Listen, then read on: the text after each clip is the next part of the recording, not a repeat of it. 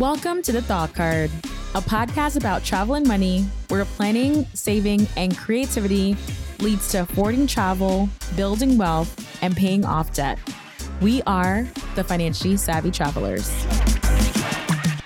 After creating two venture backed startups and working in high tech, Jay wanted a slower and more indie balance to life. He started by automating his finances and planning to leave his golden handcuffs behind. That's when he discovered FIRE, Financial Independence Retire Early. And he has been actively involved in the community, building tools and resources ever since. His website, fires.co, that is F I E R S.co, includes a forecasting tool that helps you plan your path to financial independence. It will help you know when you could reach financial independence, how to get there, and if you're on the right track. This tool is perfect for those who want to dig into the details without managing a spreadsheet. In this episode, we talk about the important things to consider before investing, the most popular types of investments, including pre tax and post tax investments, how Jay prioritizes investing and why, as well as why forecasting is so important when it comes to planning for your finances. Now, when you join the Thought Card Club, you can expect to hear an extended interview with Jay, where he shares how zero based budgeting drastically improved his marriage, communication, and his finances. So be sure to join my private membership where you get access to my private podcast feed, where you can access Jay's extended interview, as well as our entire archive of bonus content. Now, I wanted to also share a special shout out to Podcorn. Thank you, Podcorn, for being today's sponsor. Podcorn is a marketplace connecting podcasters to amazing podcast sponsorship opportunities such as host read ads, interview segments, topical discussions, giveaways, and much more. With Podcorn, there is no middleman, which means that podcasters of all sizes can browse and choose opportunities right for their platform, set their own rates, and collaborate with brands directly without any exclusivities. Click the link in my show notes to sign up to Podcorn and start browsing sponsorship opportunities today. Again, thank you so much, Podcorn, for sponsoring this episode of the Thought Card Podcast. Alrighty, guys, now let's dig into this chat with Jay. Hey, financially savvy travelers, welcome back to another episode of the Thought Card Podcast. Today we have Jay from fires.co.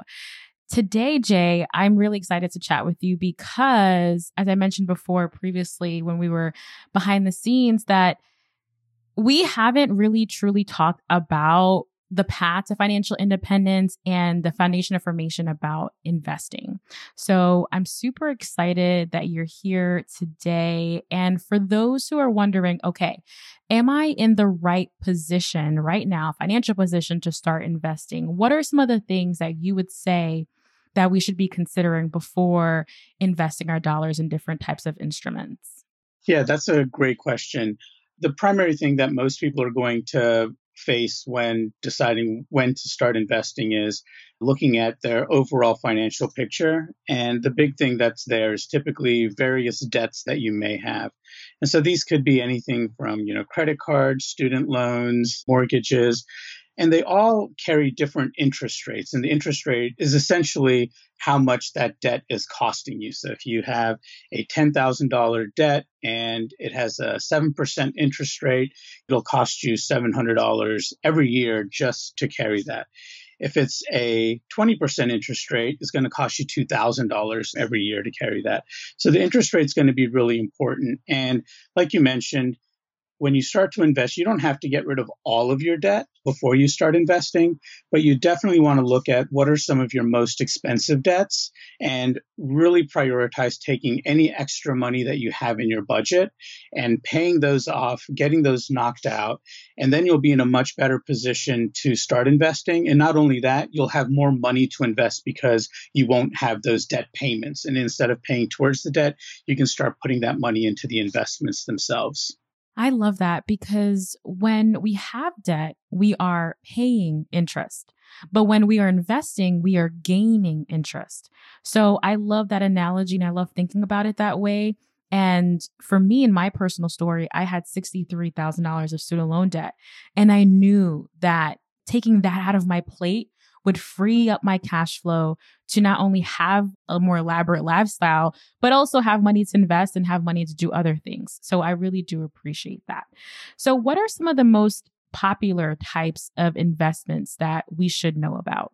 You know, once you get into investing, you know, you have stocks and you have other types of investment like real estate. So basically, you can consider anything that you can sort of park your money in and it's going to give you more money in a month and in a year as an investment. The easiest investment that has the least amount of effort required is going to be putting money into the stock market somehow. Once you put money into the stock market, if you're new to it, it can be very daunting because you know you go and you see all these companies and there's a couple of different ways that you can invest into the stock market. And those are things like ETFs, mutual funds, or individual stocks. And basically, what you're doing is you're giving your money, you're purchasing a part of some or multiple companies. And as those companies do better, your money grows. If they don't do as well one year, your money shrinks a little bit. But the nice thing with the stock market is, is that on average, it's had a really great track record, you know, going back many, many decades of giving positive returns. I definitely hear that when it comes to stock market investing. And I think a lot of folks are going to be like, oh my gosh, we already dived like so deep in and it sounds cumbersome. So, how did you personally get interested in investing and how has investing transformed your life in any way? Yeah, that's a good question. And I know I, I probably throw out a bunch of scary words there mutual funds, individual stocks, something called ETFs. I'll back up a little bit because I think it's really important to like simplify. And I think that what you find, especially one of the things I love about the FIRE movement, is that there's a strong connection to the benefits of simplification. And you asked about my story. I started off with picking individual stocks here, or there, and it was it was complicated and it took a lot of my time and to be honest, I didn't do as well as if I would have gone much more simple. And I think the current wisdom that people talk about today is doing what's called an ETF, which is an electronically traded fund, which is gives you the ability to say, you know, I want to invest $500 into the top 500 US companies. And there's an ETF that you can put that $500 into. Once you put your money in there, the price of that will, you know, fluctuate. Typically, over a longer period of time, it'll go up. And that's where you start to see your money grow. So it can be really complicated, but there are very simple strategies. And, you know, I think one of the books that is a cornerstone for simple investing is J.L. Collins' Simple Path to Wealth. And he's a big proponent of electronically traded funds. And so these are just single things that you can purchase and by doing so, you have diversification because you're not invested in a single company. You're invested across the entire sort of US economy. And you don't have to worry too much beyond that. You just invest $500 a week, $500 a month, whatever you are able to free up into one or two ETFs. And that's pretty much all you have to do. And then you can sort of just check your personal capital account and see it grow. Excellent. And your personal story? How has investing impacted your life? I started early, you know, like when I got out of college, you know, I started putting money into like 401k. It took a little while before I became very disciplined and started doing it regularly. And I think one of the things that if I had to go back and do over again, I would be much more consistent about every year contributing to specific types of accounts like my Roth IRA maxing out my 401ks, etc. But I think now in my early 40s, the great thing is is that my investments are large enough now that I can see that they're actually starting to work for me. I'm not financially independent yet, but I can see that light at the end of the tunnel as I start to see my money grow. And that's not related to my paycheck or anything. It's just, you know, my investment accounts growing over time. And pretty soon, the investments will start to be meaningful enough that it could start to offset a good portion of my income and give me a little more financial independence. Yes. And the interesting thing about financial independence is that you can begin to see the impacts of it even before you actually reach that number, whatever that fire number you have, you can start to feel more independent. That resonates with me because I just reached coast CoastFi and an episode we had in the prior in the archives, we just talked about coast CoastFi. So that really means a lot to me. Yeah, congratulations. Thank you. I appreciate that. And you know, I think that's one of the great things about investing is, is that you slowly build up that sort of confidence once you get to coast CoastFi, like you know that hey, I don't have to continue to invest in my post 65 retirement and what I have is sufficient. And I think that opens up a lot of opportunities, but also it takes away a lot of stress that we tend to carry throughout our lives. Exactly. And I think a big thing that you mentioned is that it takes time, right? Like if you're looking for like a get rich quick, I don't know if this is going to be the right thing for you unless you're doing like Dogecoin or some other stuff like that. but generally speaking, when it comes to investing, it's a slow and steady approach to building up that wealth over time. Now, I know that a lot of people talk about the advantages of pre tax retirement accounts and the whole aspect of tax liability being something really important that we should consider when it comes to investing. So, can you explain what pre tax retirement accounts are and why are these accounts that we should be definitely looking at maybe the first or one of the first to be thinking about? Yeah, it's a really great question. I think it's really important. I think it's one of those cornerstones of investing that are important to understand. The important thing is when you receive money, some portion of that money is going to be taxed. And you know, you get your paycheck and some percentage of that is already taken away for tax. The government, they want you to save for retirement, and so they will do things like a 401k, which are pre tax accounts. There are the two ways that you can invest. You can put money into pre tax or post tax accounts. Let's talk about pre tax first. So, pre tax accounts are things like a 401k where your employer invests money, your money into that account before you pay taxes on it. So, that money goes into your investment and you have not paid any taxes on it. So, what that means is a larger portion of your money can go into that. Now, that doesn't mean you'll never pay taxes on it. You will pay taxes when you withdraw money, but we can talk about that in a bit.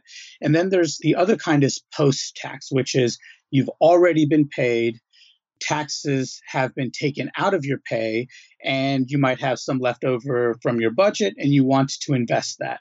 This is money that you've already paid taxes on and you can invest that money and when you take that money out, it's taxed differently than the money that you put in in a pre-tax.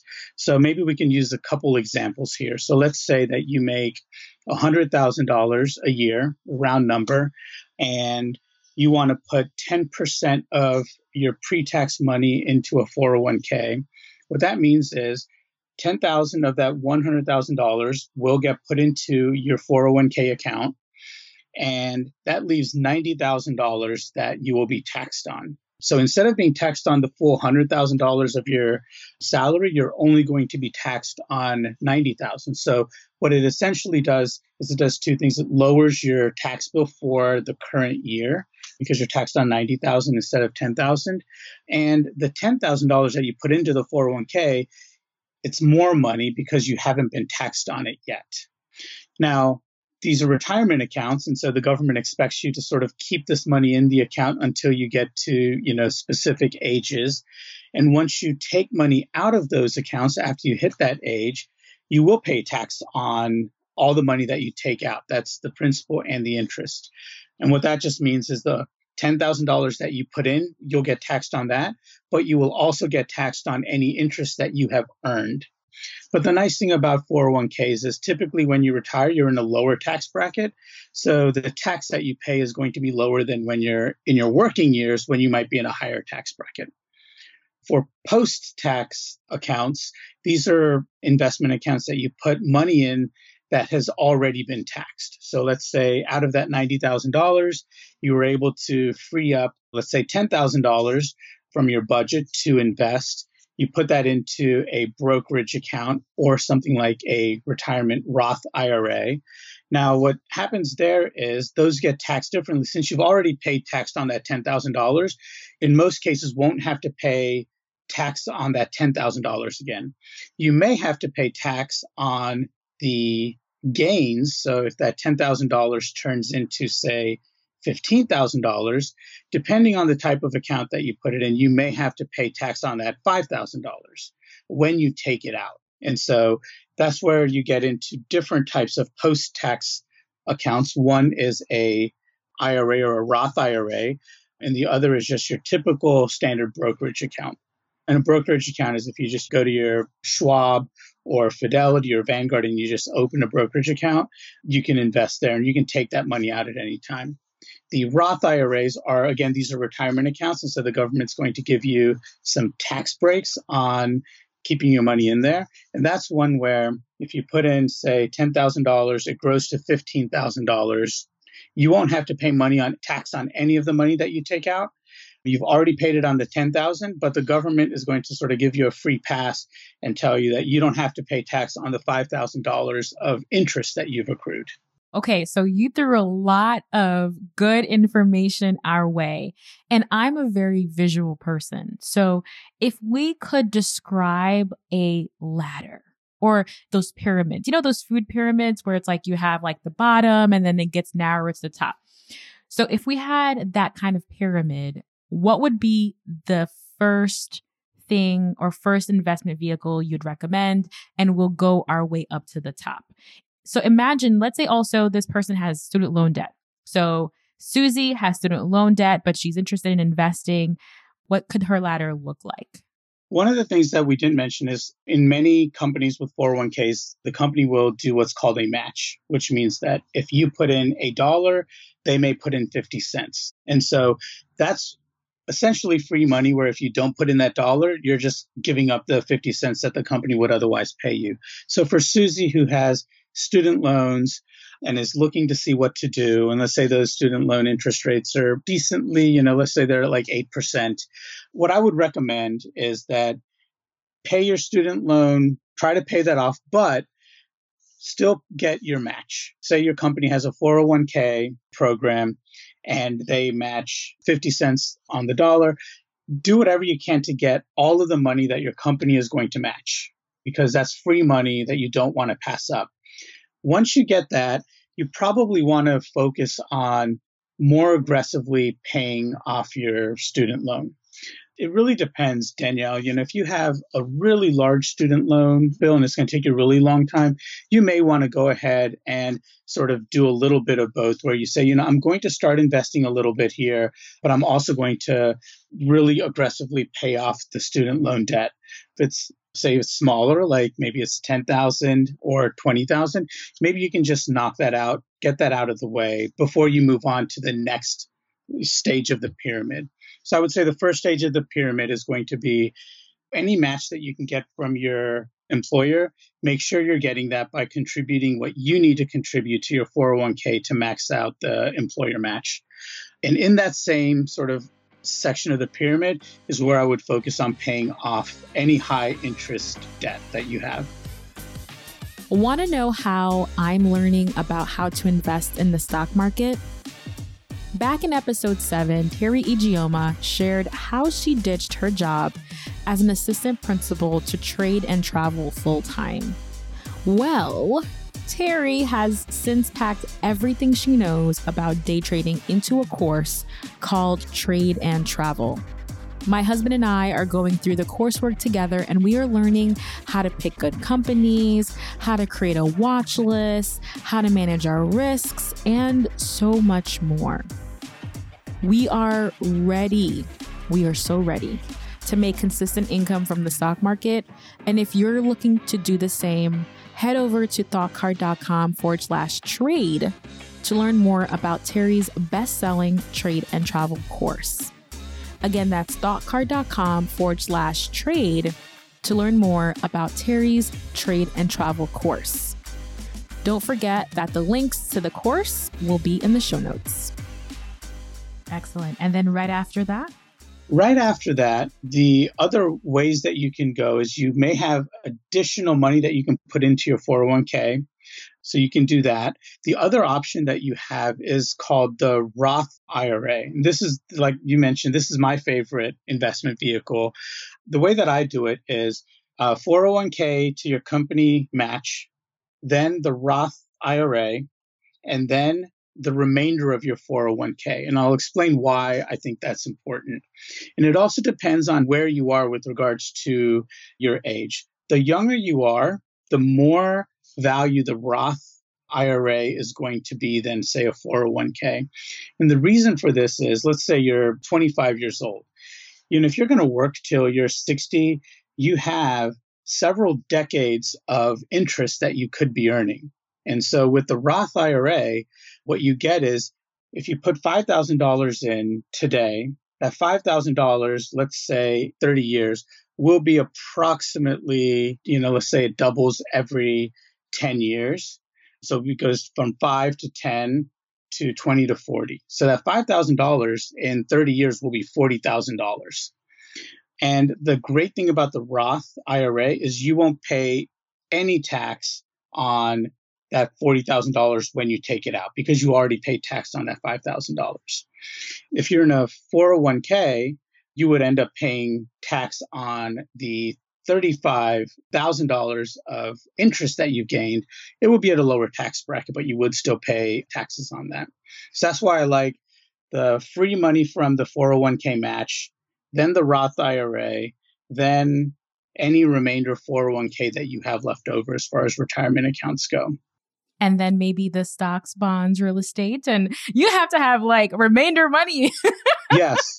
And so, you know, after that, it really depends on personal preference. Some people really are pulled to real estate.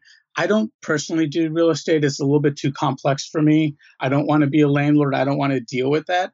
So I really take as much money as I go through these buckets. So max out my 401k with a company match, max out my Roth IRA, max out the remainder of my 401k. Then I also do my HSA. I treat my HSA as a retirement account. I have a couple kids, and so I start filling up their college funds. And then I have a brokerage account. The brokerage account for me is sort of the the last bucket because there's no tax advantage. You pay taxes out the wazoo. You pay taxes going in, you pay taxes going out, but it's still worthwhile to do. But that's the last one that I do. So I do all of the tax advantaged accounts first based on sort of where I'm at. But that's what I do. So just to recap, personally, I do the 401k to get the company match. Then I do the Roth IRA, both for me and my wife. Then I do the remainder of the 401k. And then I do the 529s for my kids. I do my HSA as well in that same row. And then anything left over, I will put into brokerage accounts, which there's no tax benefit there. And you know, that visual really did help me. And you mentioned taking advantage of the tax advantage accounts first and then working your way up. And again, this is like while you're still taking care of, you know, your household. So you're still planning for the future while also living for today too. So thank you so much for really painting a picture of what that looks like for you. And in the show notes, I'll make sure to have the transcripts for you all, as well as a visual. I'll do like a hand drawing for you all so you guys can see his pyramid, what it looks like. All right. So, one of the tools that I was really smitten when I went to your site with is that you have a forecaster that specifically helps people to plan out what financial independence, their path, what that looks like for them. So, what inspired you to come up with this tool and why did you come up with this tool versus another Excel spreadsheet? That's a good point. It started in an Excel spreadsheet for me. So as I started to, you know, as you mentioned, I came across fire and I knew that I wanted to figure out what my path looked like. And for me, I'm a very detail oriented person. And so I started by, I downloaded a fire spreadsheet and then I ended up customizing it quite a bit for myself because I wanted to really understand how the numbers work. And to be honest, as I was doing that, I learned a ton, both about finances, about investment options, about the different layers that you talked about in the pyramid. It was only once I really dove into the details that I really can say I do this, this, this, this, and this in this order. Because when I started to look at my spreadsheet and understand how my money was sort of starting to grow and also what it would cost to take out, that's when it really sort of clicked for me. And the reason why I created Fires was because two reasons. My spreadsheet was getting a little bit out of control because you know there's only so much that a spreadsheet can tell you just have a couple cells and rows and so i wanted a little bit more information than what was in the spreadsheet for myself. And the second thing was I started to talk to other people. And as I talked to other people, you know, they became interested. And so I'd share my spreadsheet with them. And we were like emailing spreadsheets back and forth. And it started to become really messy. And I never knew which the latest version of their spreadsheet was. And so because of that, I decided, you know what? I think I could probably create something that makes it simple to just punch in your numbers and it'll give you all of the details. And then everybody's looking at essentially the same online spreadsheet, so to speak. And so me and my friends, now we're all using the site, you know, any updates that we make to say, hey, you know, here's what my fire forecast looks like. And they don't have to get a spreadsheet for me and if i make a change then everybody gets that change etc but I think, Danielle, one of the things I think that was most valuable to me, and I don't think that I anticipated it before building the forecast tool, but once I built it, I built upon it and I added additional features coming upon this realization is this year by year table that's there. So a lot of the fire calculators that I was using, you put in some numbers, it gives you a graph and it gives you a year. And I think that's a really great place to start. And that's where I started. But you really need to get into the details because it's not ever quite that simple. And so what I decided to do is I wanted to take the spreadsheet, like all the rows in my spreadsheet, and I wanted to convert that into something that's much more easily digestible.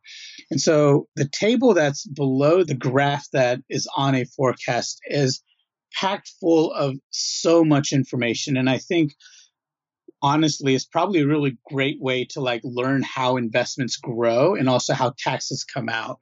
And so for each row, what is included is each row is a year. For every year, it tells you how much you earned, how much of that went to your sort of day to day budget, you know, your living expenses, how much of it went to paying down your debt, the amount of interest you accrued, so the amount of increase in your debt that came that year, the amount that you put towards your 401k, the amount of interest you earned in that 401k, the amount that you put towards Roth, the interest that you earned, and then on the very right is your net worth, the total amount, all your liabilities subtracted from all of your assets. And it also shows how much your net worth increased in that particular year.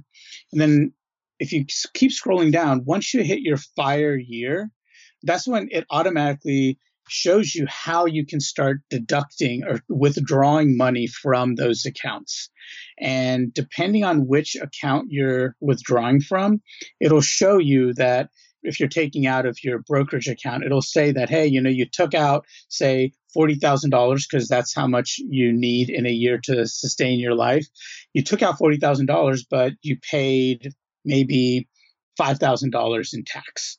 And so it really gives you an idea of how the money flows and what the different sort of types of accounts are and what the benefits are between them. And you know what? Like while you were talking, it just dawned on me that for a lot of us, we're so focused on putting money in. But I love that the FIRES tool really helps you strategically think about taking the money out, right? Like, I think that is sometimes a missing piece that we forget about. So, how did you come up with the idea to like put all these things together? Was it like a trial and error? Or was it just kind of something that you were really intentional about because that was the kind of data that you were looking for? I think it was a little bit of both, Danielle. You know, I think it was trial and error in the sense that the spreadsheets that I was looking at and that I had, I needed one level deeper understanding of the money than what the spreadsheet was giving me. So I wanted more information, but I don't know that I knew exactly what I wanted more than that until I started building the tool and seeing how the visual nature of the table and the graph really helped me to say ask more deeper questions, you know, because once I started taking money out of the different accounts, you know, once I hit my fire number, I'll first start off by taking money out of my brokerage account. And I was like, okay, well, you know what? I know I'm going to have what's called capital gains tax. So this is the tax that you pay on any interest that you've earned in a brokerage account, which is one of the post tax accounts that we mentioned earlier. And I was like, you know what? My initial version wasn't factoring in any taxes. It was just taking money out as if Uncle Sam wasn't going to ding me for the interest that has been earned. And so I didn't want to kid myself or give myself a false sense of security that, hey, this plan will work. I wanted to know that when I start taking money out of this particular account, take that out and factor that in because as you'll see, it actually has a significant impact on the duration. So let's say you have $100,000 in a brokerage account, and if you're taking $20,000 a year out, the taxes that you pay on that is going to maybe make it last one or two years less. And that becomes really important when you're talking about financial independence the realistic forecast, I think, is so key and so critical. So, for those who are interested in the tool, what are you hoping that they'll realize or get out of it? What I hope people first get out of it is, is a realization that financial independence is possible, I think, for many more people than believe that it is. So I think, you know, punching in your numbers, the first financial independence date that you get may not be the one that you want, but I think that's the journey, right? You know, you put it all in and it might say that you'll reach financial independence when you're 70.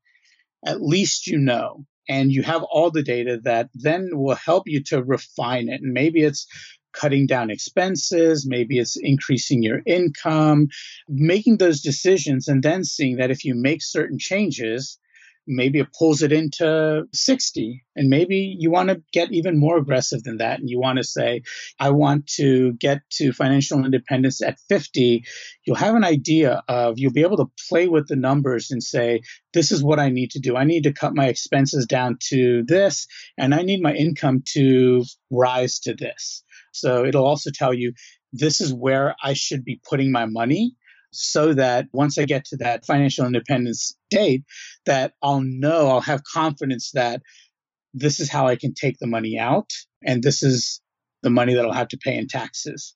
And financially savvy travelers, let me tell you, I'm on the site right now and it's very simple. There's also little notes to guide you along the way. So, Jay, thank you so much for not only creating this tool, but also coming on the show to share with us all about the things we should consider when we're thinking about investing and the importance, the importance of forecasting and planning ahead and using those numbers to really come up with a strategy to reach financial independence. So, Jay, let us know how we can connect with you and where to find the forecast tool. Thanks, Danielle, for having me. You can find the forecasting tools. It's at fires.co. It's F I E R S dot C O. You can create forecasts for free and you can reach me via email ask at fires.co or on Twitter. My Twitter handle is FireFriar, which is F I R E F R I A R. Danielle, I'm sure you can put the links in your notes, but links to these are also at the bottom of the Fires website. Excellent. Now, financial savvy travelers, don't forget that in the extended interview with Jay, he will be sharing how zero based budgeting, the actual budgeting that I use personally, has drastically improved his marriage, communication, as well as his finances. So don't forget to head over to the link in the show notes to join the club to get access to Jay's extended interview. All right. Thanks again, Jay. Thank you very much, Danielle. I hope you enjoyed this episode, but don't forget there's way more where that came from. When you become a supporter of the show, you'll get bonus episodes, additional tips on affording travel, real time updates, as well as strategies for building wealth and creating multiple income streams. head over to thoughtcard.com forward slash join to support. Also, be sure to follow me on Instagram. I'm at the Danielle Desir. Slide in my DMs and share with me your thoughts about this episode. What did you enjoy? What stood out to you? Let me know. I'd absolutely love to connect with you outside of the podcast. See you in the next one.